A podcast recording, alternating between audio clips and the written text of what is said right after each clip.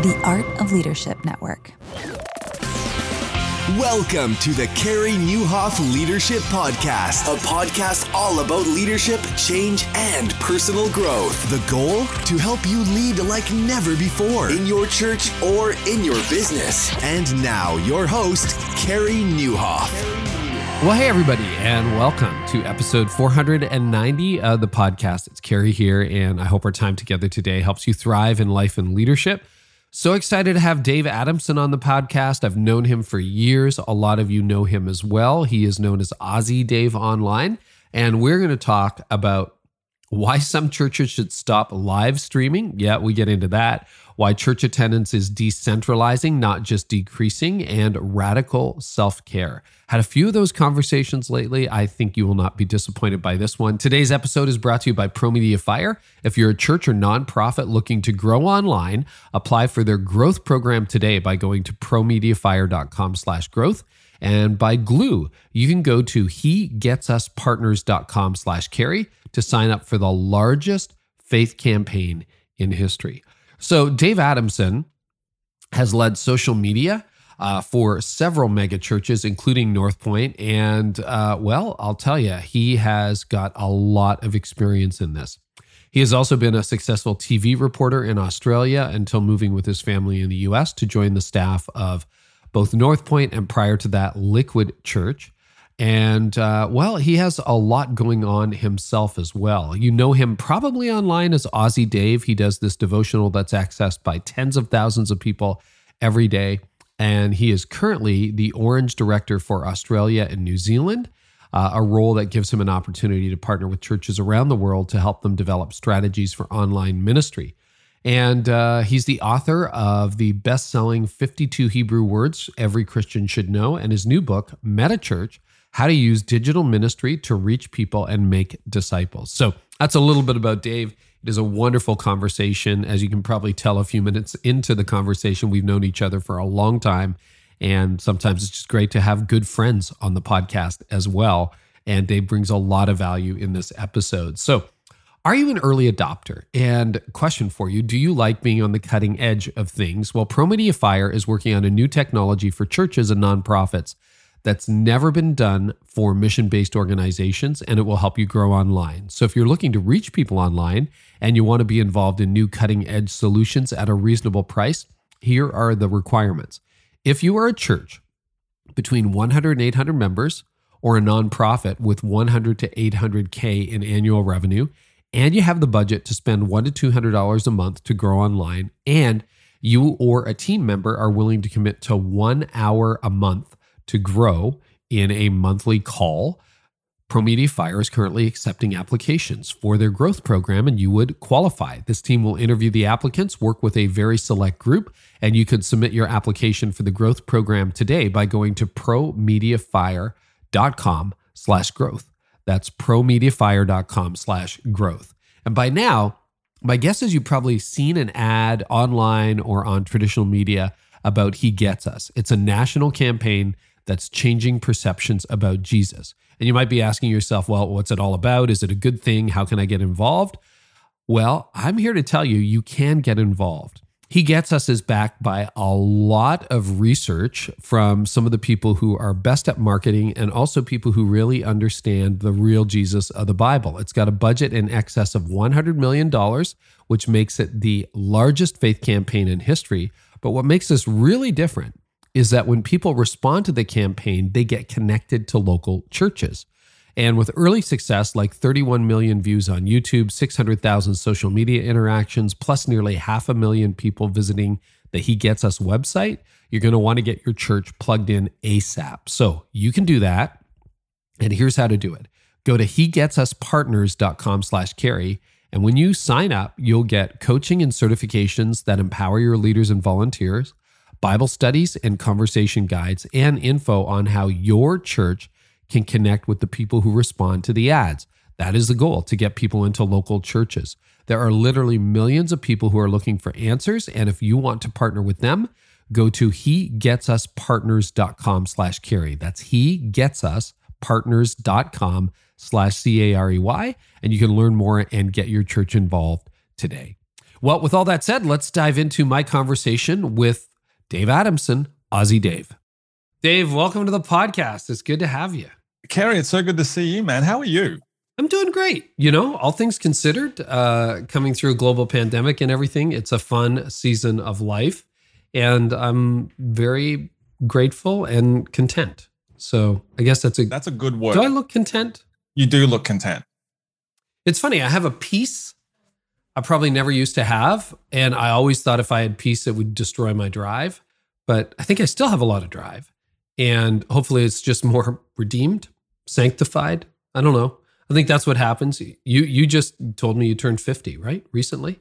Yeah. Which I find rather hard to believe. Is that public? Do we need to cut that out? Did we just become best friends? Yes. I turned 50, don't feel it. And we're, yeah, well, because we're recording this on your birthday. Can I call I that out? You can call it out. Yeah. Recording this on your birthday. And I was just saying, you look amazing. And you were giving me well, some wisdom advice about, um, you know, the, the having more wisdom as you get older, but still having that drive and energy that, that you clearly have from what I see on your Instagram feed. Well, thank you. You know, it's, it's, uh, I'm seven years ahead of you. So I turned 57 today. And I was thinking this morning as I was praying, reading my Bible, I remember what Lane Jones, who you know well, told me when I turned 50. Lane called me and he said, Give me the best advice I had turning a decade. He said, Carey, your 50s are going to be fantastic. And I'm like, how do you know that, dude? Like, you're not a prophet. Like, you have no idea. I could be a train wreck by the time I'm 60. And he said to me, he said, you know, I'll tell you why they're going to be great. He said, and it's not like they've been perfect, but they've been really, really, probably my favorite decade so far. He said, you did all your hard work in your 30s and 40s. And he said, what I find is that if you do the hard work, the counseling, the you know, ripping out your soul in your 30s and 40s, then you reap the benefit of that in your 50s and beyond. And if you don't do it, if you don't have your house in order emotionally, spiritually, physically, financially, even, it all catches up with you in your 50s.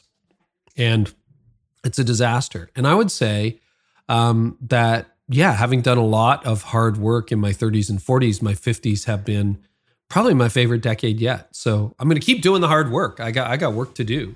And but, Carey, I'm gonna um, I'm gonna take that advice from Lane. I'm gonna take that on as advice for me as well, because that's really good to hear, especially mm-hmm. when you know you talked about getting your soul ripped out in your 30s and 40s. My soul got ripped out like at 49 you know what i mean during the pandemic 48 49 just during the wow. pandemic as the pandemic hit so what i'm going to take that uh, you know, um, a pandemic happened and we we everything got shut down and and suddenly, you know, I, I was working at North Point at the time. You, you, you know that, and um, yeah, you know, started getting inundated with because because of North Point's position in, in the capital C Church worldwide, uh, people started reaching out to me asking how to live stream their services for the very 1st mm-hmm. time because a lot of churches mm-hmm. hadn't done that, and so I started working around the clock. Actually, I'm going to tell a really personal story.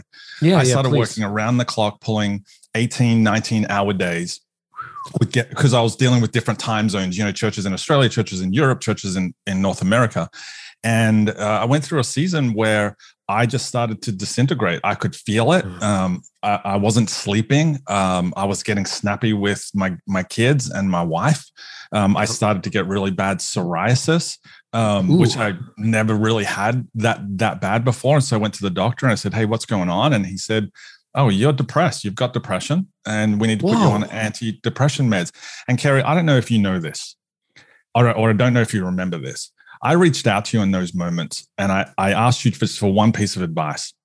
Hey, I'm struggling at the moment. What's your piece of advice? And you texted me back, and you said, work on your sleep focus on your sleep and it it lined up with what another friend had told me and so that bottle of antidepressant pills is still in my bedside drawer unopened. I haven't even broken the seal on it because I knew there was something that I needed to do. So for me, it was uh, working out my sleep. You know, you talk about the, the importance of uh, setting your house up physically. For me, that physically setting up my my sleep, I probably take it too far now.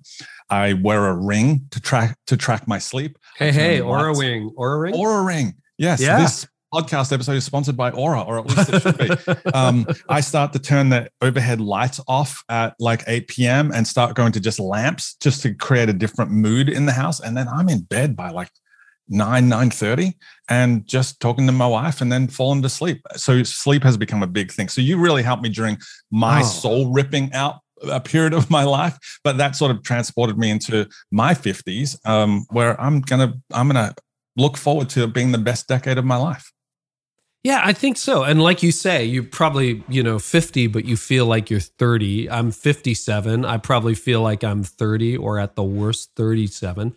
I'm in better physical shape. You know, there's a little more wisdom, I hope, by this point, and you get to reap what you sowed. I mean, the Bible talks about that, right? Let me let me drill down because a lot of leaders got their souls ripped out. And it's funny because you kind of very similar thoughts. I'm like, I think I've taken this sleep thing too seriously because I talk about it incessantly. I tell friends about it, but I am convinced that so much I'm reading, I haven't finished it yet, so hesitant to recommend, but I'm enjoying it. Uh, Stolen Focus by Johann Hari. Uh, really interesting book I got a copy of. And, you know, he's talking about just detoxing from all tech and how we've lost our focus. And uh, Oliver Burkeman, 4,000 Weeks, talks about really for, for all of history, we were, our, our rhythms were navigated by daylight, by sunrise and sunset, right? So you tend to get up maybe a little bit before the sun rises, you go to bed shortly after the sun sets. And part of that was you're sitting around an open fire. So that only throws off so much light. And then electricity and industrialization, that changed everything and uh, and I'm I'm trying to go back to a simpler way of life and to um, less technology in my daily life. Like I'm kind of losing interest in that very quickly, and the whole debate and rage, and uh, and going to bed early. And and the pandemic has moved my sleep up from six or seven hours a night to about eight or nine, or sometimes ten hours a night. And I would say I feel better. And the weird thing is I've never worked fewer hours. I still work 40, 45 hours, but I've never worked fewer hours, never felt better. And I have a bigger reach. Like we're impacting more people. And I wonder, I can't say that as a promise. Like I don't know whether it's causative, but I think it's correlative. In other words, they correlate because you know when you're when you're doing 19 hour days you're not an ai you're not a robot like you're a human being and you have a soul and you can do that for a week. Like I did some super long days at the beginning of the pandemic. And you've got the multiple complications of time zone, right? When uh, you're in the southern hemisphere in Australia. So when when you're sleeping, this part of the world is awake, and when we're uh, asleep, you're awake. So anyway, that and here ends the sermon. But um, any, I, I would continue to chase that down. I would I would continue to chase down sleep and rest and balance because I think at that point doesn't mean you won't be depressed, doesn't mean there's lots of things that can go wrong, but I feel like you have a level playing field. If you are rested, you then can say, okay, well, it's definitely not my rest. So now that I can look at this with a rational mind and open heart, what might it be? Yeah, I can. I could not agree with more with your little sermonette there. Um, oh, thank you.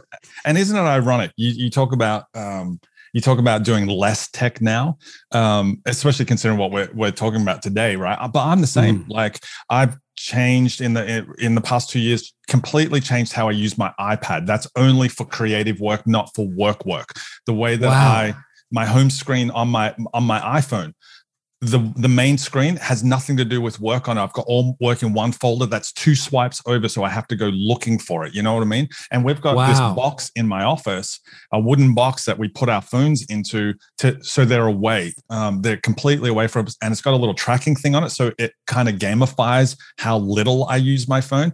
Yet I, I'm all about technology and leveraging technology in the church to reach more people and change more lives through technology. But I, I recognize I need that break. I need that break constantly. Otherwise, you know, social media and, and technology, it should be part of your life, but it shouldn't be your whole life. Um, and mm. so, hmm. yeah, I'm all about putting it down, turning it off, switching it as much as I can. And I try to do that at a set time every day, but I definitely do it once a week where it's just like, hey, this is um, this is my day where I'm not going to do that. We one of the things that helped us Carey, I hope this is helpful. Um, we we in our family with my wife Megan, our girls, we started talking about the difference between a rest day and a Sabbath. Sabbath is when mm. we don't do anything, right? The rest day is, hey, I'm resting today. I'm not going to do as much, but you know, if you need me to mow the lawns or if I need to empty the dish, I'm going to do all of those things. But if it's a Sabbath day, that's the day when, hey, I'm just going to lie on the couch and and I'm just going to read and I'm going to take a day for me. So even separating those two things to help me wind down, that's been a game changer as well. I'm really glad we're talking about this, although none of this was according to plan. but uh, I think this is really important for leaders, and it's a theme I'm noticing more and more in people I respect. John Mark Comer does a very similar thing. I think Rich Villodas was on here um, a while back, and he talked about rest day or preparation. I think that's even biblical. I mean, you're Aussie Dave, right? If people haven't made the connection, um, you know, with all your devotions and everything. But um, there was a, you prepare for the Sabbath so you can celebrate the Sabbath. And I think we, you know, day off work is not the same as a day off to prepare and the lawn does need to be mowed and groceries need to be purchased and you know whatever else needs to be done. Um, one of the one of the things and i'd like to get your take on this that i'm reading um, from people i respect and uh, johann hari would be among them cal newport would be among them nir Eyal would be among um, writers who would argue this that focus is becoming so difficult. The ability to think differently. I think as Johann Hari even said in his introduction, I hope to have him on the podcast, by the way, working on that, is um, that there'll be almost two classes of people people who can think and will not have their attention hijacked by technology. And I think Yuval Harari has said the same thing when it comes to agency and probably Tristan Harris as well. So I'm just, these are all names I'm sure you're familiar with. And and then there's the class of people that just get ruled by their devices and told what to think very 1984 ish. But I think that's one of the reasons that I am less engaged personally in, in social media, less engaged in that constant doom news feed that shows up. Any thoughts on that? Do you think focus and concentration are superpowers?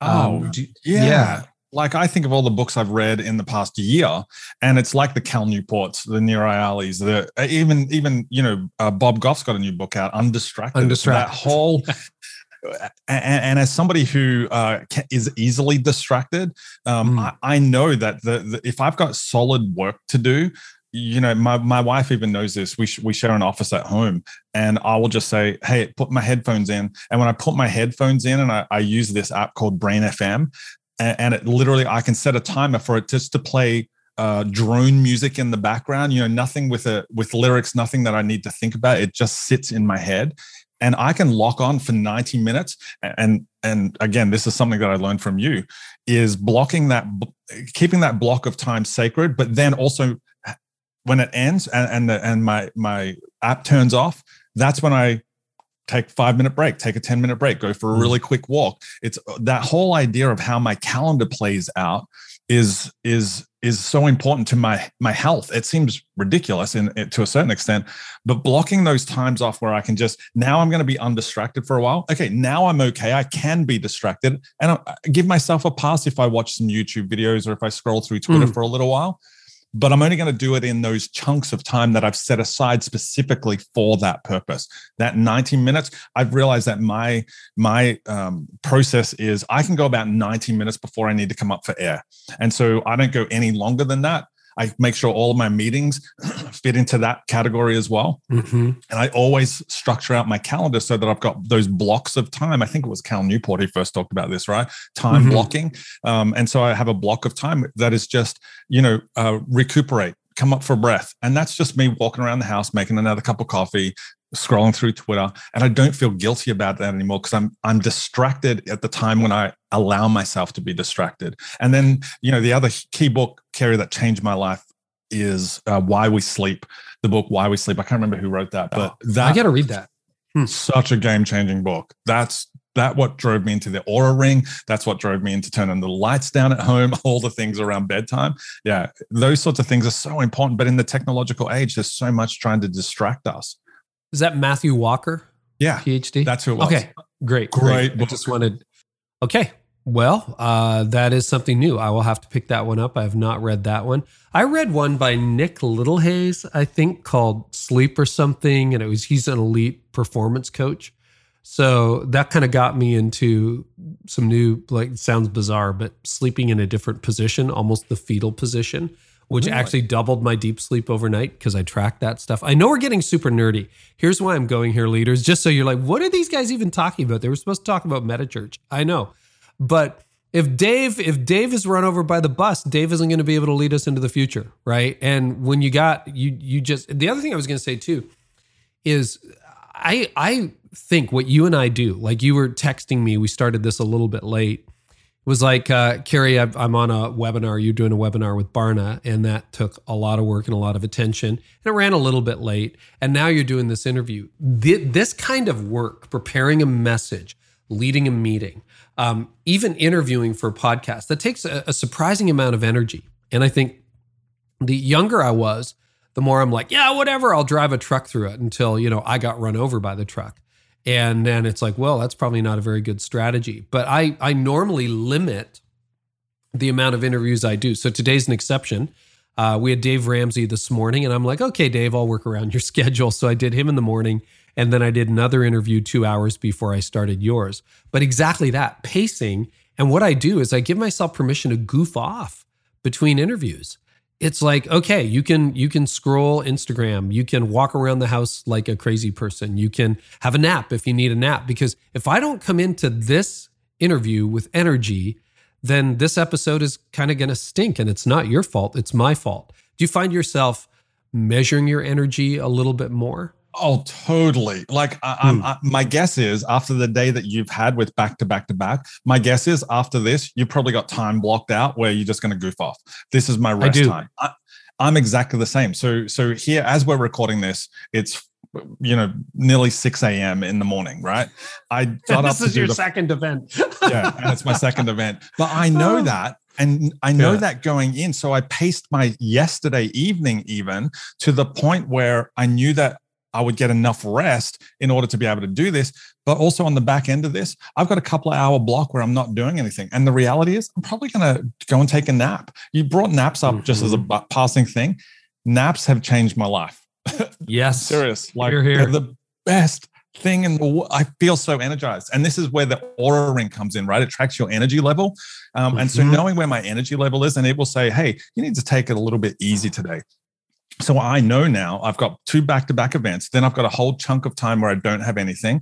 And then I've got a meeting this afternoon. Deliberately paced all of that out so that I've got that time to recover. This is something that I learned from Andy Stanley as well. You know, he he would share with the whole staff, here's my schedule for the whole week. This is how my week looks. And it was not meeting, meeting, meeting, meeting. He said, uh, Mondays is my day to prepare for my Tuesday meetings. Wednesday is my day to prepare for my Thursday meetings. And I remember looking at that going, dang, I don't at the time didn't prepare at all for meetings. I just walked in and, and bluffed it and, and hoped that nobody noticed. Um, but that was a smart guy doing a smart calendar move. And so when I, I listen to things like that, I read the Cal Newports, the Why We Sleep books, the, you know, even your stuff, Carey, you, I mean, you've helped me with time blocking a lot. So those sorts of things, I, I understand the value that time has. It's a finite resource. We all have exactly the same number of hours. And I need to dedicate a certain number of hours that just to rest and some of it just to goof off. Hmm. Yeah, you know what's interesting too, and you've led at a very high level. I mean, right now you're kind of doing your own thing and working with Orange and a little bit freelancy, if I've got that right. But you worked for years at mega churches, Liquid Church in New Jersey, which was you know grew to thousands of people uh, while you were there, and then North Point, one of the largest churches in America. So you know, I'm thinking about the leader who's saying, "Well, that sounds like great that Dave and Carey in their 50s are talking about." Oh, you know, you budget some time between meetings and then you go out for a walk. It's like, but you don't understand my world. What would you say to that leader who feels like he or she has no choice, that their Facebook Messenger is just lighting up every 10 minutes with someone bugging them? They've got clients, they got congregations texting them. Like this whole thing is an inbox now. That's what it's become.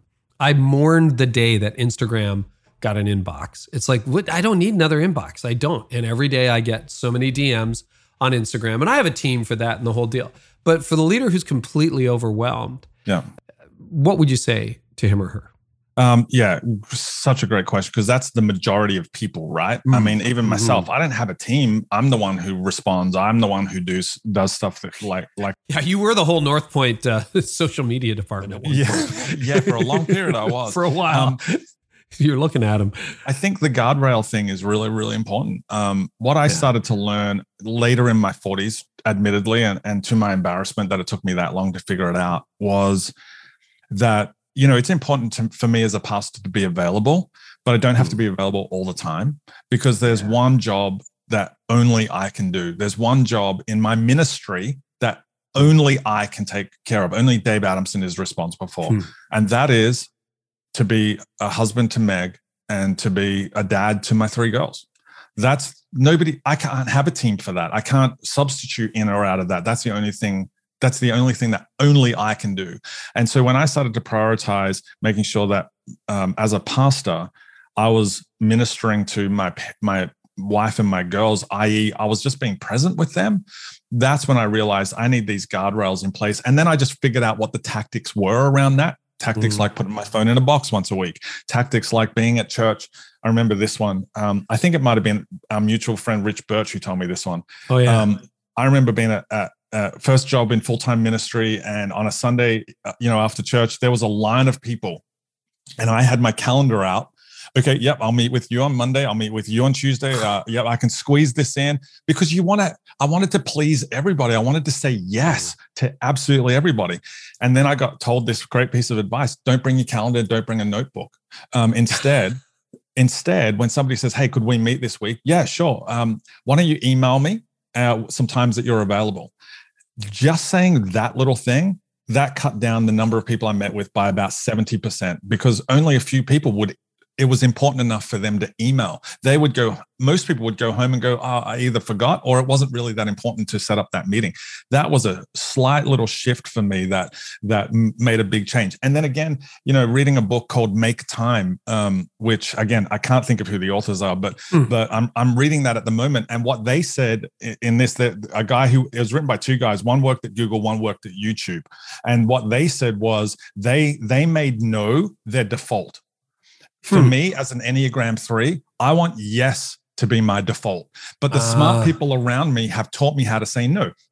You've done this, Carey. I remember uh, last year asking you, a church leader asked me, Hey, could you see if Carey could do an interview? And you said, No, I've got so many other things on at the moment. You said it in such a great way that I, my response is, Dude, I, I just learned so much about saying no our friend Jon Acuff has done the same thing. Mm. When I've asked him for something and he's Jon's back no. killer at saying no. So good. But my default, Carey, has always been yes.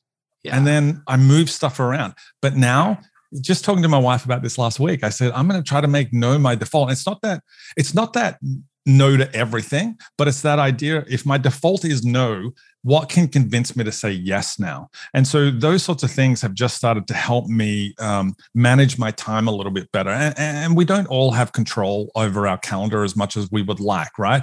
We've got bosses, we've got managers, we've got pastoral people coming in and, and people who need counseling. All of that sort of stuff is constantly happening. But if we can take control of the stuff that we can take control of and put the main thing as the main thing, then I think we can all make a little slight adjustment and get ahead. You know, I'm so glad we're having this conversation. The book, by the way, is I think is this the one? Make Time, Jake Knapp and John Zeratsky. That's the one. All right, I'm doing some googling, which I rarely do when we're in the interview because I want to stay in the zone. You work but so hard. No, this is good. I got to earn my pay. Um, but you know, I was. It's funny because often talking about agency, we think we have no choice. So yesterday, I was coaching some uh, real estate agents in New York City, Corcoran Group. You know Barbara Corcoran from Shark Tank, her company. So I'm doing some coaching, and she sold it a few years ago. But anyway, they made At Your Best Book of the Month. So I'm coaching them on a Zoom call, and I'm starting to get real estate questions. Well, like I've bought and sold one house in the last 25 years. I know nothing about real estate. So I'm like, hey guys, I'm just coaching you here, but uh, the agents were saying like we need to be on call 24 7 what do we do? And i'm like i think you have more control than you think. And uh, like this podcast for example uh, this is a really good example. We get world-class leaders like dave adamson like dave ramsey. And once in a while i go off script and i do a dave ramsey at 9 o'clock in the morning during my green zone if you've read at your best. But here's what we do. Every Wednesday at one and three, I do interviews. Every Wednesday at one and three when I'm in town, I do interviews.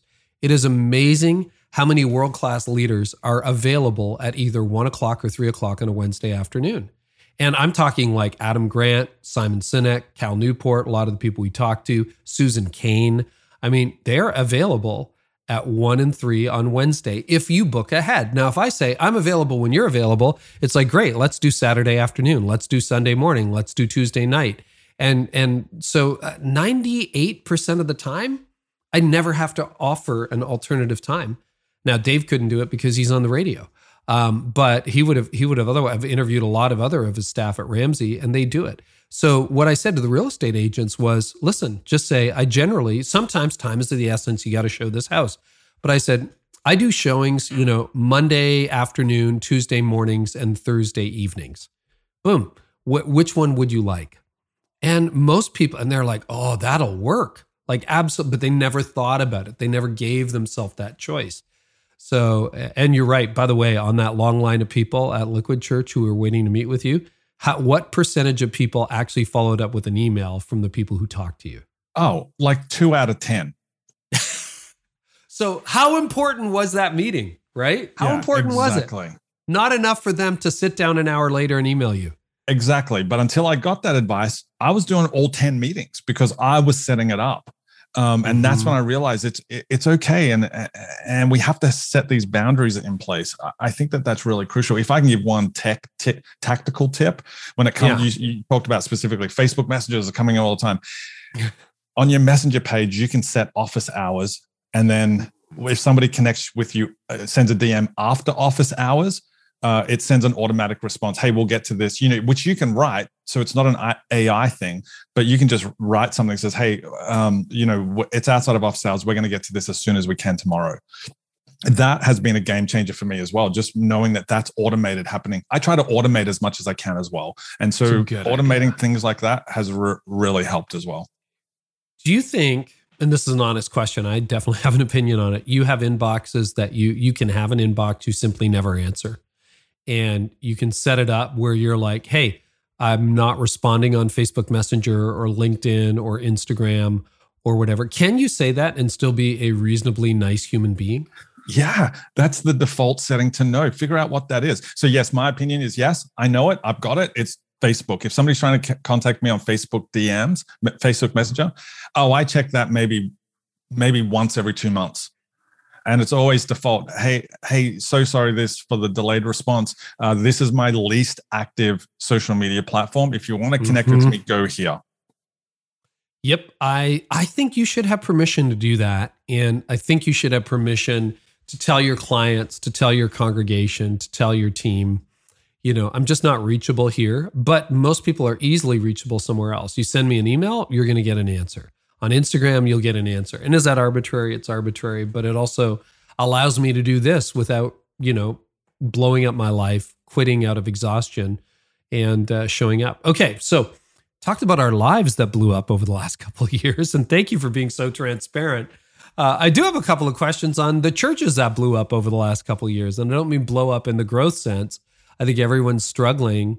You know, now that we got online, churches it was really interesting. Uh, you and I have talked about this at different points over the last few years, but my perception is churches immediately pivoted. Everybody wanted to go online. You're working 18, 19 hour days. And then as soon as the doors reopened, it's like, oh, yeah, that online thing, and also ran. Is that uncharitable or what are you seeing? Are you seeing a lot of that, like pushback to online now that the world is reopened or ignoring online? Or do you see most churches really going deep with their online presence? Oh yeah, I I think uh, you know the obvious answer is uh, for a lot of churches when they step back into the building, they stop doing the online stuff. They dialed back on the digital um, in order to focus more on the uh, in-person stuff or the on-site stuff. Um, but it's interesting to me that you know Barna has come out with research just recently that showed that 62% of churchgoers, uh, sorry, 60% of uh, church adults hope that their church will continue to do digital uh, connection points, digital engagements like live streaming their services into the future. So while we we wanted that, I want to come back to church uh, mode people also want the digital mode more than they've ever wanted that before and that's where mm. I, I think things really started to shift um, for me like especially during the pandemic um, you know, recognizing that the pandemic didn't start live stream, right? The pandemic just made live streams mainstream in, mm-hmm. in the mm-hmm. church world. Um, and, and, so I remember a couple of months into it, that was when things started to shift, where people didn't want to know how to stream their services anymore. Um, they wanted to know how to do digital ministry. But if we take this tack that, well, now that in person's back, we're going to drop that off, I think we miss this huge opportunity to, to make connection points with our local community, to provide them with resources that they otherwise can't get but we have to be able to be intentional about doing that. It has to be more intentional than it's ever been before. That that's that's what i think. Um, so yeah I, while i've been seeing that trend in, in, not just in australia not just in north america but in europe and, and places like hmm. that as well where people are dialing back on that I, I think when we do that we miss this opportunity because the world changed. And i want to make sure that we're continuing to push forward with the changes that we you know that we went through sometimes kicking and screaming to get our, our stuff into digital. If we pull that away then we're going to lose people. That's my biggest fear when it comes to that sort of mindset. Do you have any theories or thoughts on why leaders are pulling back? I mean the one thing you can you can say and maybe i've been guilty of this is well that's a dumb move but that that feels rather judgmental but there must be legitimate reasons why pastors are doing that. What do you what are what do you think some of the reasons for perhaps the over focus on in person in building services is? So, you know, look, if I was to choose trust over suspicion, uh, yeah. I would say that, you know, um, I, I, think we've been attached to a model that's based around that Hebrews 10 25 about not giving up meeting together. And, and that's the driving force behind it. And, and, and, I get that. And that's, that's a good thing. It's an admirable thing, um, having that personal connection. What I fear is probably twofold. The first one I fear is that we have made the seats the idols in our churches. And if those seats are filled, then we uh, are happy with that. But, you know, I, I, think if the discipleship capacity of your church is limited to the seating capacity of your building, then we're missing a huge opportunity to connect with the way people are accessing uh, faith at the moment and taking the next steps in their faith journey at the moment. Then the other part of that, Carey, I think is, and I'm going to say this is this is for me. This is I'm talking to me right now. I know, you know, as a as somebody who was on the North Point worship team, uh, as somebody who who preaches and speaks at webinars and churches and and and all of those sorts of things, I feel a little sense of self worth and self value when there's a lot of people in the room watching me do what I do. Hmm. I mean, that's just the honest truth like I, I, so i'm speaking to me here. And I, I, feel like if we get our sense of self-worth based on how many hands go up in the air during a worship song or how many hands go up in the air when we do an altar call how many people laugh at the opening joke of a of a webinar or a conference or a message or a sermon then there's something broken in inside of me um, there's something broken inside of us and so you know I, I think i think that unfortunately that's a big part of it but the reality is technology is not going away right it's not like amazon's now saying hey you know what we're gonna we're going to not deliver packages anymore. We're going to get out of that whole online trade. It's not like, um, you know, the supermarkets down the road are going to stop doing their online thing because they know that that's working. And I think we need to figure out that and we need to have this mind shift towards what does it what does it look like if I'm preaching to more people or I'm speaking to more people um, uh, in the camera lens than I am who is sitting in front of me right now. It's not to dis it's not to disconnect completely. I think there needs to be a little bit of both, right? Mm. And that's the idea of of hybrid church or what I call meta church it's this idea that you're connecting with both and that both are equally important. I think we're also missing an opportunity in those moments, Carey, to, to take advantage, full advantage of the technology that we have available that can literally enhance every physical relationship that we have. That's the reality. Hmm. Okay, a lot there. Let's talk about um, your what you just dropped, which is the title of your new book, Meta Church. But you you you talk about a a move from mega church to meta church. What do you mean by that, Dave? Yeah, so um, you know, there's there's a lot of things in there. In in 20, uh, I think it was like August or April 2021. Tom Rainer, um, you know, who's a who's a uh, an author and a church researcher, mm. he had this quote, and the quote was this: "The number of mega churches. This is Tom Rainer speaking. The number of mega churches has not grown over the past several years." And then he went on to say that the number of megachurches may slow down or even reverse in the next few years. And so, uh, what I started to think through when I read that in in April 2021 was, wow, that's really interesting from a uh, model point of view, right? Um, that that we a lot of church leaders aim for church growth, more people in the buildings. When that starts to grow exponentially, you get a mega church. So what I started to think through was in the modern world, how, how is that going to shift? Or in the future of the church, how is that going to shift? Mm-hmm. And in my mind, um, you know, the, the term meta church was a term that, you know, I made this up. And I made this up long before uh, Mark Zuckerberg decided to. Zuck, Zuck stole your thunder. Yeah. Lawsuit, lawsuit pending, Zuck. Yeah. yeah. it's not about it's not about a church in the metaverse, which is a complete yeah. but it could be that. It could be that, but that's sure. not what I'm specifically referring to the, the that word meta is a prefix and it's a prefix that mm. means a couple of different things it, it, can mean to transform or to change as in metamorphosis or it can mean to go beyond or be more comprehensive as in metaphysical and so when i ah. apply that to church the word church meta church is really a church that is going be is transforming and changing its model in order to help it to go beyond the Sunday service, to go beyond the church building. That's what I see as a meta church. So, you know, a mega church, and, and this is not anti, please hear this. It's not that I'm anti mega church. No, I worked at one, uh, worked at a couple of mega churches. Change, transform my life. I still totally believe in that, and I love that. Mm. But but a mega church is one expression of church with a large community.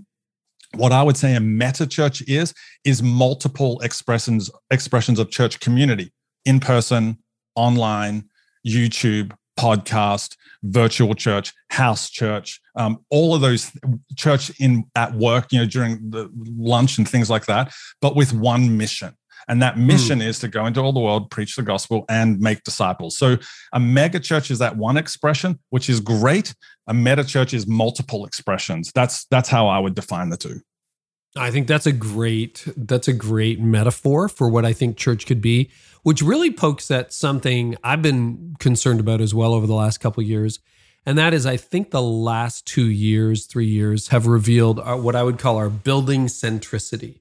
In other words, that if ministry is going to happen, it has to happen in a building owned or leased by the church. That somehow if it happens at your house, it's a little less real than if it happens inside the building etc. Do you know why churches historically, or, or even in the current generation, have become so building centric? And then what is the what is the downside of being so building centric? Carey, this wasn't on our list of questions. no, it wasn't. I'm no, sorry. But neither was neither was the sleep uh, tangent that we went on as well.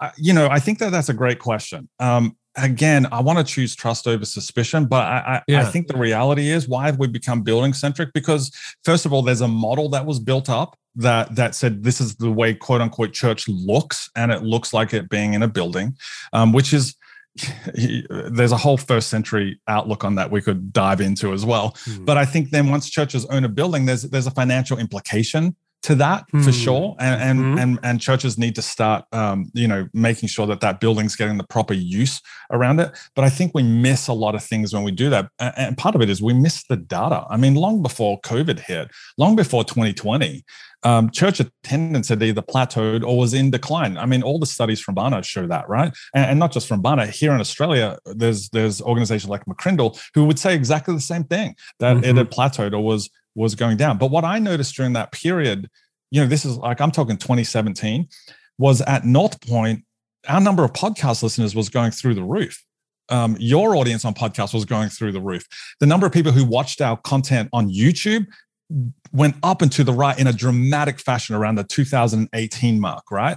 Hmm. And so what I started to think through was, well, all the all the research told us that church attendance was decreasing. I actually just started to think it's not decreasing, it's decentralizing.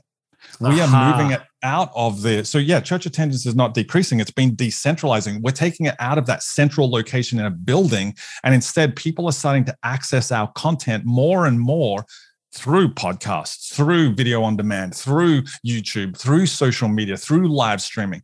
They're the things that people are accessing our content. So if they're doing that, what can we do during the week that will supplement that and bring them into our church community? Or what do we need to change about our broadcast model to to connect with people who live within the context that God has you know called us to serve in that community that God has called us to serve in.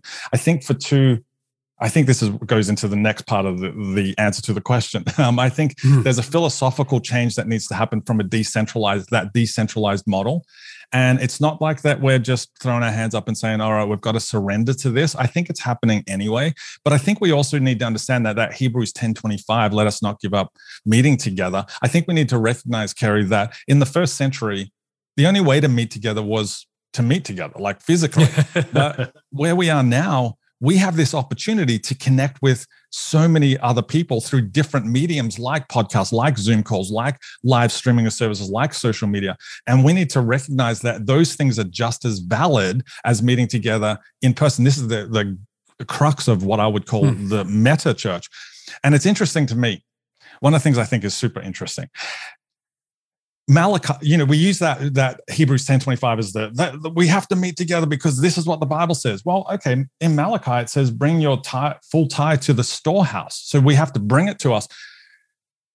It's not like churches are saying, hey, we only accept tithing uh, if you bring cash and put it into the app. no, we're all like okay to accept push pal Tithe.ly venmo beamer you name it right we're, we're more than happy to accept those things so our, our thinking changed around that. I think it needs to change around this as well. And we need to start to understand that people connect with God and pre- people express their faith in the community in different mm. ways and, and not be scared of that, not be scared of the idea of innovation, but actually to lean into it a little bit more and to start pushing at how can we be more innovative as church leaders? But I think unfortunately we we kind of have a fear of innovation. Yeah, and you know the other point too is that Hebrews, when Hebrews was written, there were no church buildings. Everybody meet, met in homes. It was all decentralized. I love the idea, and I think this is so good. And this would be fun to test it with data. Maybe have data, I don't know, but that church attendance isn't decreasing but decentralizing. Because I think if people look at we were 100 people before, we were 1,000 people before, and now we're 40% less. But in that church of 100, there's probably 60 engagements somewhere along the course of the week on Instagram or whatever. And in the Church of a Thousand, might be 600 engagements along the way. This is this is another question that none of this interview was pre-planned, or the pre-planned one has gone out the window. Um, but you know, you you've obviously led a uh, ministry at national levels before at at North Point, and that's when you tend to see tens of thousands or millions of views or listens or whatever. But for the average church with hundred people in it, what does success online look like? Like, you know, when when when they look and they say, "Oh, that that post got 11 likes," or "This video got 17 views," is that failure? Is that success? Like, where? How do you adjust the metrics if you're not looking? If you're not Judah Smith? Yeah, that's such a such a good question, and, and, it taps into something that I think is super important. Is it's this comparison that we make, right? We mm. fall into this comparison trap of, well, Carey Nieuwhof has this many listeners on his podcast, and mine's only getting eleven, and so we start to make that comparison. And I think we need right. to shift our thinking primarily around that, um, and, and there's a number of different ways that we can do that. For me, what it boils down to is, and this is a philosophical change that I had even when it comes to online, right? Uh, my philosophical, my theological view of online church shifted. I, I first started as an online pastor in 2008, which hmm. seems like so long ago now.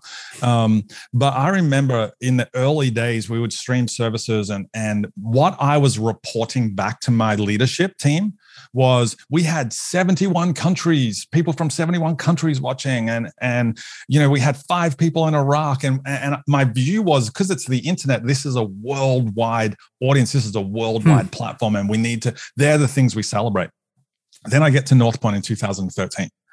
And as I'm like leading through the online space at North Point, the the the bump up that I kept having was, you know, Andy kept talking to me about, hey, um, I've got this. Essentially, I'm paraphrasing, okay, but essentially he would say, yeah, I've got this. I'm a I've got a worldwide platform from a, as a communicator, but as a pastor, I'm called to serve the people of Atlanta. And as an. Australian on staff, I was frustrated by that because sure. I wanted to make sure that people in Australia, people in New Zealand were hearing from Andy as well. But he kept pushing. No, God's called me to serve the people of Atlanta. And this is the shift, I think, Carey, to answer the question.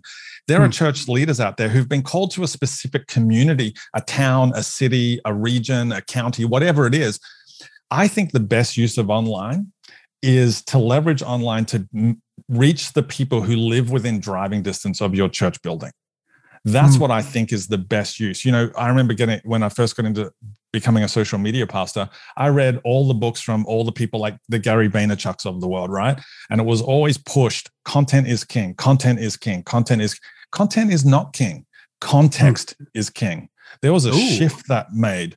Content is not king, context is king. And what I mean by that is, you know, you can produce great content, you can pour pour a lot of money into um, you know creating great videos great reels great whatever right great podcasts and that's creating content content makes a post context makes a difference by context mm. what i mm. mean is the, the thing that the pastor who's in a small town in rural america the thing the only thing that they can do that Craig Groeschel, Andy Stanley, Judah Smiths, Levi Luskos, all these big pastors can't do is meet the needs of the people who live within their community because they know mm. the needs of the people who are in their community. That's the context piece. So if you're at a church that's 100 people and you know that, hey, there's a lot of uh, parents who are having struggles at the moment because of the teen problem in your local town, stop streaming your services and start putting out content that helps the parents deal with that issue.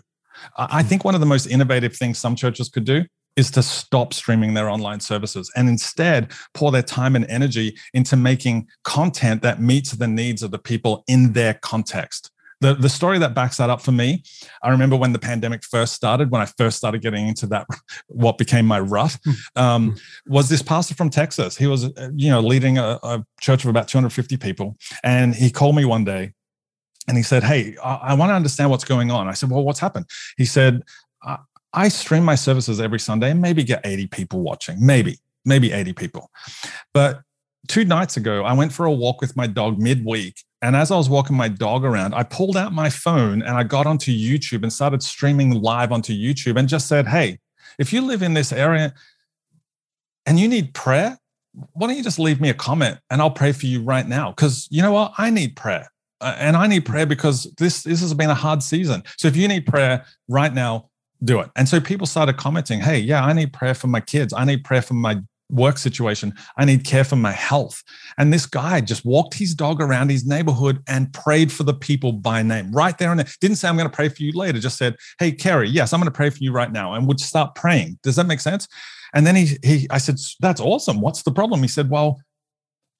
I woke up this morning and that video has 18,000 views. Oh. now I'm thinking, I don't ever want to preach a sermon ever again. I don't want to stream wow. my lives. And I said, that's when I realized the most innovative thing some churches could do is to stop streaming their services on Sunday and start instead creating content that is contextualized. That's why that thing got so many views is because it was contextualized to where he was placed, where God had called him to serve. And that's why my philosophy has changed.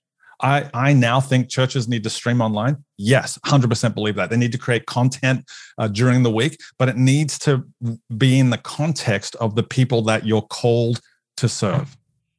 I wonder too if there is what, you know, marketers would call a minimum viable product to channel Seth Godin and others where because I think about you know our church now Connexus was ready the we weren't ready for the pandemic but we were ready to go exclusively online because one of the last things I did as lead pastor was build out our broadcast location, and we sunk a disproportionate amount of money into into tech because I kind of knew even back in 2015, hey, more people are going to access our ministry through the lens of a camera than through a seat in our auditorium. So we were ready, but I think back to 15 years ago, we wouldn't have been ready. And 20 years ago, we wouldn't have been ready. And uh, actually, to stream the services as they were three years into my ministry would have been probably more embarrassing than anything. Is there like a minimum level of technology production that you think you need in order to pull off a viable stream, live stream of your Sunday experience? Yeah, I, I think there is. If I could just mm. remove it from the live stream on Sunday, because I think that's yeah, what sure, we sure. focus on too much is that live stream, and we think that that's the be all and end all because that's what we did during the pandemic, and that's what we should be doing now. right. um, for me, it's social media. For me, it's social media posts, but not just not just using social media to invite people to events, but using social media to invite people to life changing conversations. That's what we mm. need to be doing. You know, Barna did this research in March 2020 that showed that um, uh, 38% of Christians use social media as part of, to help grow their faith, as part of their faith formation, right? And and I remember reading that going, yeah, that doesn't surprise me, but I bet there's a lot of pastors who would push back on that, that you shouldn't use Instagram to grow your faith. Until I worked out Carey, that 38% is also the number of people, same number of Christians who say they read Christian books to help their spiritual formation, formation to help grow their own faith. They and none of us are going, hey, I wish people would read Stop reading books. Stop yeah. reading Craig Groeschel and Mark Batterson books. No, but when it comes to social media, because of the medium, we have a different take on it. We have a different uh, perspective and even a different bias towards it. So I would be saying the minimum level, entry level, is leveraging social media, Instagram, Facebook, TikTok, Twitter, whatever it might be, but do it with purpose. Don't just do it to invite people to events. Do it to invite people to conversations, and that's the key, right? I've you've heard me say this before too often churches use social media as a megaphone, one way communication instead of a telephone, two way. So, what would it look like in a world where, you know, all the studies in Europe, Australia, and North America tell us more people than ever are feeling lonely? Mm-hmm. What would it look like for church leaders to leverage those platforms to have conversations that are already happening in their local community, to get engaged with those conversations and just start letting people know that they're being heard? But too hmm. often we talk at them instead of talking with them on social media. So i would be saying social media is that minimum level but it's it's about the purpose behind that minimum level. What would you say to the critic who says you cannot do discipleship online? It's like it just doesn't happen Carey, I've never heard that before. Nobody has ever said that to me. Um, no, obviously, I hear it all the time. First of all, I would say that you know the in, the internet gives us the opportunity to engage with people on a level that you know, really, I haven't seen since since since Jesus did it with twelve guys in in the first century in Israel. Mm-hmm. Right? He spent all day, True. every day with them. That was part of his discipleship process. That was his discipleship model. Our discipleship model is, oh, come to a twelve week discipleship class, and then you're a disciple, and do it once a week. Like that's such a stretch from what Jesus modeled to us. So I would say technology allows us to be to maintain at least a higher level of connection if we use it with purpose. Now, to be super clear, I 100% believe that um, two simultaneous things are true, right? Physical relationships are the catalyst for discipleship.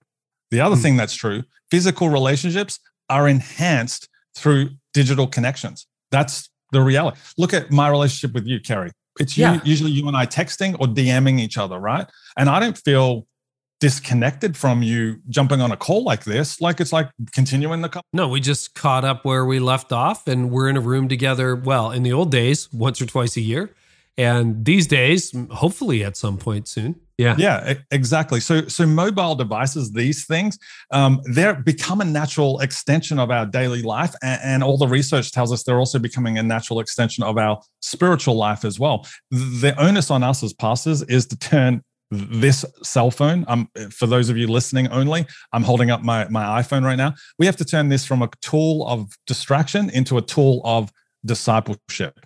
If we hmm. can start to figure out ways to do that then we're going to be able to use 21st century technology to fulfill jesus's first century mission of making disciples. And here's the interesting thing. I outline this uh, in, in my book um, in, in a whole chapter in my book. There was a study done by Stanford University in 2020 that found that people are actually more honest online than they are in person. Fascinating. Now, mm. Barna then later that year backed that study up by saying that 87% of Christians who participated in online discipleship programs such as like you know courses webinars uh, small groups things like that actually described it as a safe place to speak openly and honestly Hmm.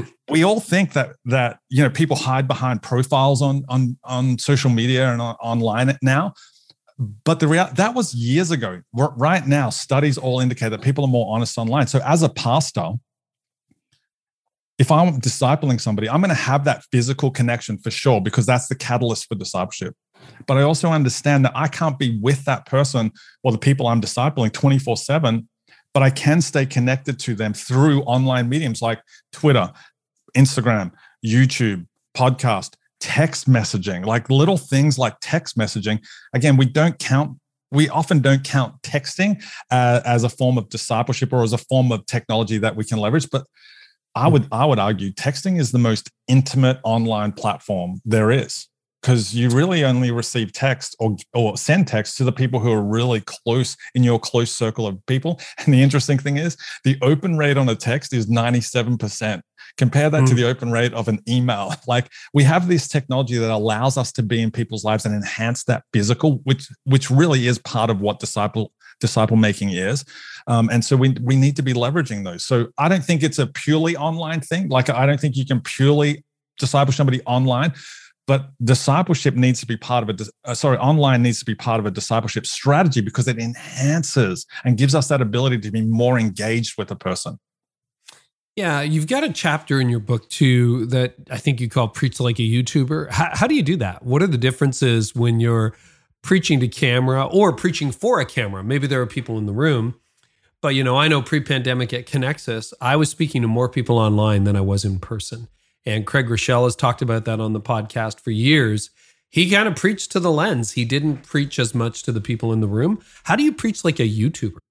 Yeah, so so the reason I think YouTube and YouTubers are um, so important in, in, coaching and training us as pastors in ministry or as leaders who need to give a talk at a at a webinar or a conference or things like that is that first of all they're talking to a wide demographic of people, right? Hmm. I mean, you look at the demographics of YouTube, and they're quite surprising. 95% of people 18 to 29 use YouTube regularly, 91% of 30 to 49 year olds regularly, 83% of 50 to 64 year olds use it regularly. Like, there's no platform that's as broad demographically as YouTube.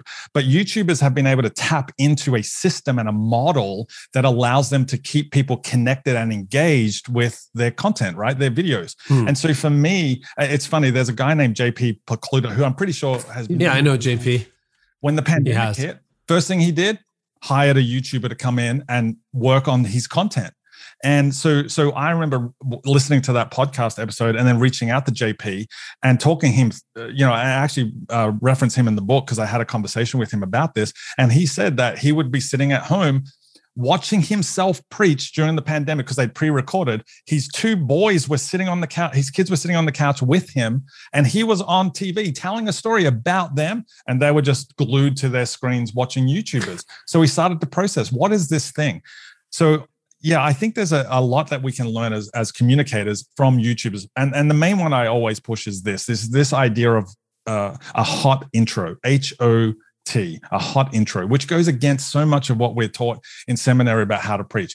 That H stands for hook. What is that thing mm. that is the hook in the water that's going to get people to listen? And usually, most of us have this. We do have it because as pastors, we're writing messages that meet a felt need. So, what is that felt need? Call it out right at the top you know, it's that question. Andy Stanley's so good at this. You're really good at this from the when I listen to your messages it, it's it, it's that asking that question at the top that gets people engaged. Hey, have you ever wanted to know what the purpose of life is? That's a good example, right? Or mm-hmm. even saying, um, uh, "Hey, we all have difficult people in our lives." What's the best way to deal with them? Like it's that hook in the water. So that's what the H stands for. The O stands for outcome what what is the audience going to take away from this? Again this is one of those things that as pastors i think we get taught to hold that till the very end of the message yeah, 37 yeah. minutes in. But people have to get through 37 minutes to get to what you what the main point is.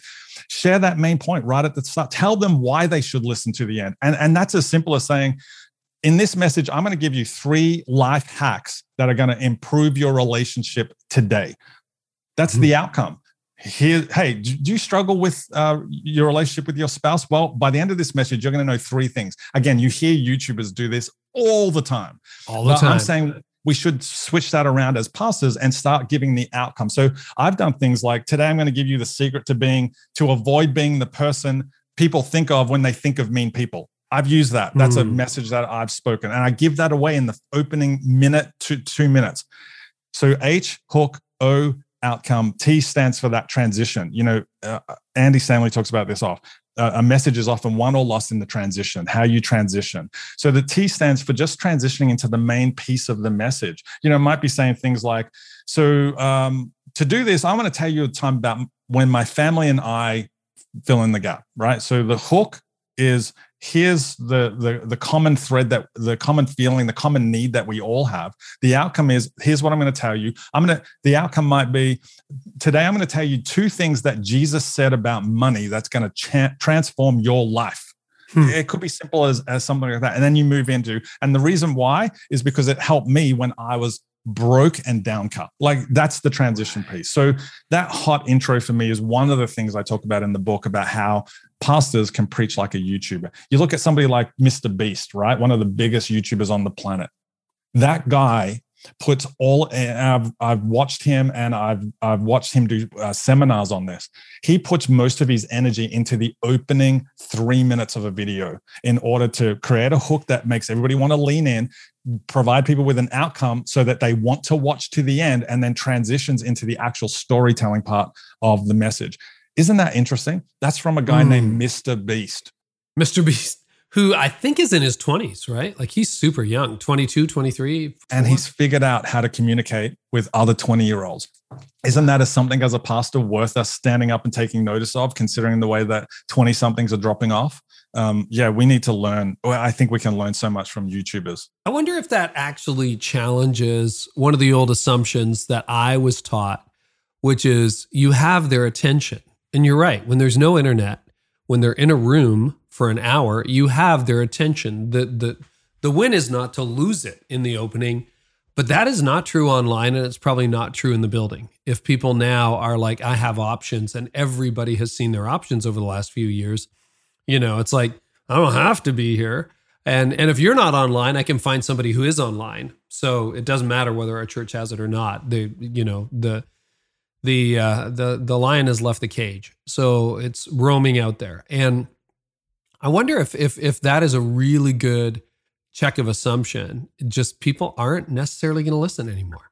Yeah, you know this when you when you're when you're preaching a message or speaking at a conference, the way that your mind works you notice the person who's on their phone or you notice the person who's asleep in the pew, yeah. right? You, you notice yep, those yep, people you and do. you wonder, what is, ha- while words are coming out of your mouth that you've prepared, you're still wondering, what did I do that sent that person off. The, and, and, it's even more true when it comes to what we're doing online. Um, the interesting thing, one of the interesting things I found in, uh, and I, I explain this in the book, is there was a big study done in uh, uh the first three months of 2020 of uh, it was like 48,000 churches that showed that the average length of a, of a sermon in the US is 37 minutes.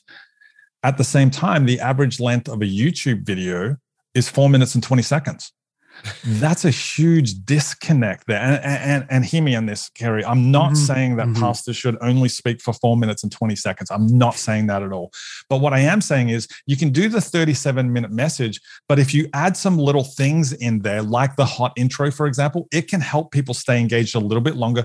These are people who you know from all the youtube statistics are watching youtube videos and then when mm-hmm. it comes to putting that content out online I would be suggesting you repurpose on purpose. Repurpose your church content on purpose. And that means maybe slicing it up into four minute section. So maybe it's just one point. If you got a three point sermon, take that one point, the introduction you did, and and and edit that into a, a shorter form piece of content. Four to seven minutes is what I typically uh, encourage people to do, and place that online with a really keyword optimized um, title and and and all the things to optimize that content on YouTube, so that when people go searching for questions online, which is what people are doing nowadays, they're searching for questions. They're not searching for a local church online. They're searching for answers online. So provide them with that answer and make sure that you then optimize that video so that four minute video leads to the 37 minute video. And maybe take mm. 60 seconds out of that four minute video and pay, post that to Instagram Reels with links to the four minute and then links to the 37. So it's steps, right? And, and what I call that is lowering the bottom rung on the digital invitation ladder. Um, hmm. So much, so many people are watching content on their cell phones these days.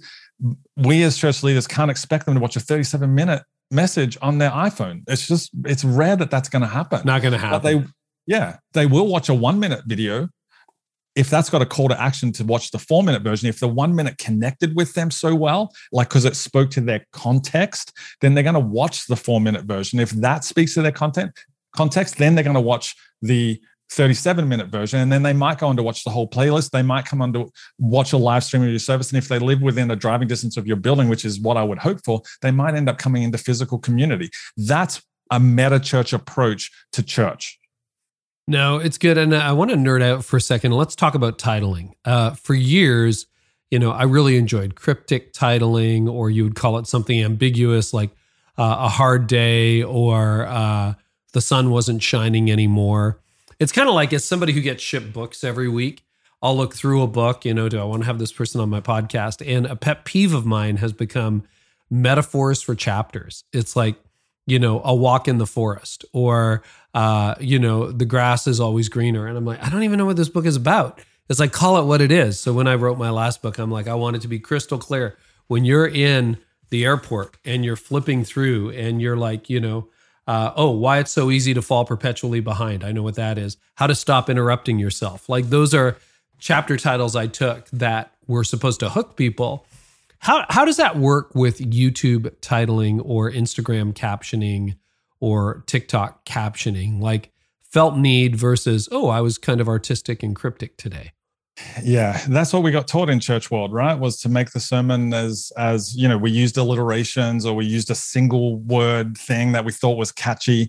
Um, but you know, the way that people consume content, especially the way that people search for content, has changed dramatically in the last 10, mm. 15, 20 years.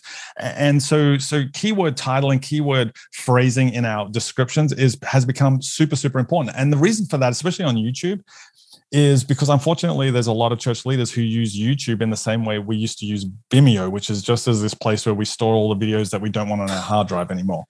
But YouTube is the second biggest search engine in the world. The key, the key there is not the second biggest. The key there is search engine. This is where people go. I, I often say this, and I talk about this in the in the book, Carey, that YouTube is the place people go to find answers for everything, from fixing their mm-hmm. car to fixing their marriage. And so if, if they're going to YouTube looking for answers, looking for content that helps them, then we as church leaders, we need to be there uh, with content that answers the questions that they're actually asking. And the way that YouTube is set up is that if somebody types in a, a keyword, which is the search term that they type in, how do I, um, yeah, for me, it might be, um, what's the best iPhone charger to buy? You know, right. Because that was relevant because I did that just the other day. Um, and so, so companies pay a huge amount of money to get into that space. But if they've called, if the charger has said, you know, walk in the forest and don't lose battery, like I'm not typing that into YouTube. What I'm looking at is what is the best charger to buy for my iPhone. And the companies that have created content that answers that question are the ones that YouTube throws up as the answer to the specific question that I've asked. Right they rank. They show up on the first page of search results right? Exactly. That's what that's what uh, google calls the zero moment of truth okay? Mm. before i get into what that is this is this uh, idea of changing the title of messages to the felt needs that people are actually asking and actually the questions that people are actually searching for is something we started doing at north point in about 2018 and i got permission at that point to do a month worth of Andy's content online, right? Take a month of Andy Stanley's content and change the titles and see what happened. And what we saw within 30 days was an exponential increase in the number of views we got for, for those videos that were retitled and the viewing time. Like it was anywhere between 95 and 125% increase in 30 days. And that was because, and this is the example I often talk about, Andy did a great message about discipleship, uh, and he gave it the, the title "Fish Tales," T A L E S, right? Because that was the the catchy, fun, jokey uh, title. Because Yeah, because what he was talking about was the disciples were all fishermen, right? And that's where his mind was going. What I changed it to was how to be a disciple. Um, simple as that. Like that's eh, not as sexy, nowhere near as sexy, but exponentially increased the views. I remember having a conversation presenting the data, and Andy, being the freaking awesome leader that he is, said, Well, okay, how do we change all of our titles? And so I went back and changed the titles like for like I think it was two years in the end. It took me ages, but all I did was change the title of the message, didn't do anything else. Same message, same content, same Andy, not even, yeah, same thumbnail all I did was change the title, and you can do this in YouTube as often as you want. And what we saw was all of our channels started to increase in views because of just these retitled uh, messages. And then the question became, well, how do we do that on the front end before we upload it? And so that's what we started to do was to shift the titling around, and and you know we would we would do that before the message actually got uploaded to YouTube. So it's super important, super important. So, last question for you, Dave. I'd love to know what you would say because it's great to have the resources of a mega church and the whole deal. But there's a lot of pastors who are like, well, I have a $300,000 budget annually and I'm solo staff. Some really practical takeaway tips for the smaller resource church or business. And by the way, for all of you business leaders listening in, you may be involved at your church. All of this stuff works in business too. If you're an entrepreneur, this is 100% applicable. So, for the person on a shoestring budget, what and and again, you know, we kind of forget sometimes that it's 12-year-olds with a phone who end up with a million views. So, they didn't have a million dollars, they just had a phone that their mom and dad bought them. So, anybody can do it, but what's your practical advice for leaders in that position? Yeah, look, I think this works for churches, but also small businesses that don't have the budgets of the Adidas's and the Nikes and the Coca Colas. Yeah. You know, so it works for small businesses as well as smaller churches. Um, what I would say is this I would start by saying, at least, that being highly personal is more important than being highly produced. What I mean mm. by that is, in, in especially in church world, um, we we compare ourselves to the other big churches in in the business world or in in the business. What we do is we compare ourselves to the Nikes, the Adidas. We don't have the budget to do that. But being highly personal is more important than being highly produced. Too often we focus on the lights, the cameras, the studios, the the Google advertising, the software that's required. But what people hmm. really want is is what that that pastor did in Texas while walking his dog, right? It wasn't highly produced. He just had his lighting was the sun.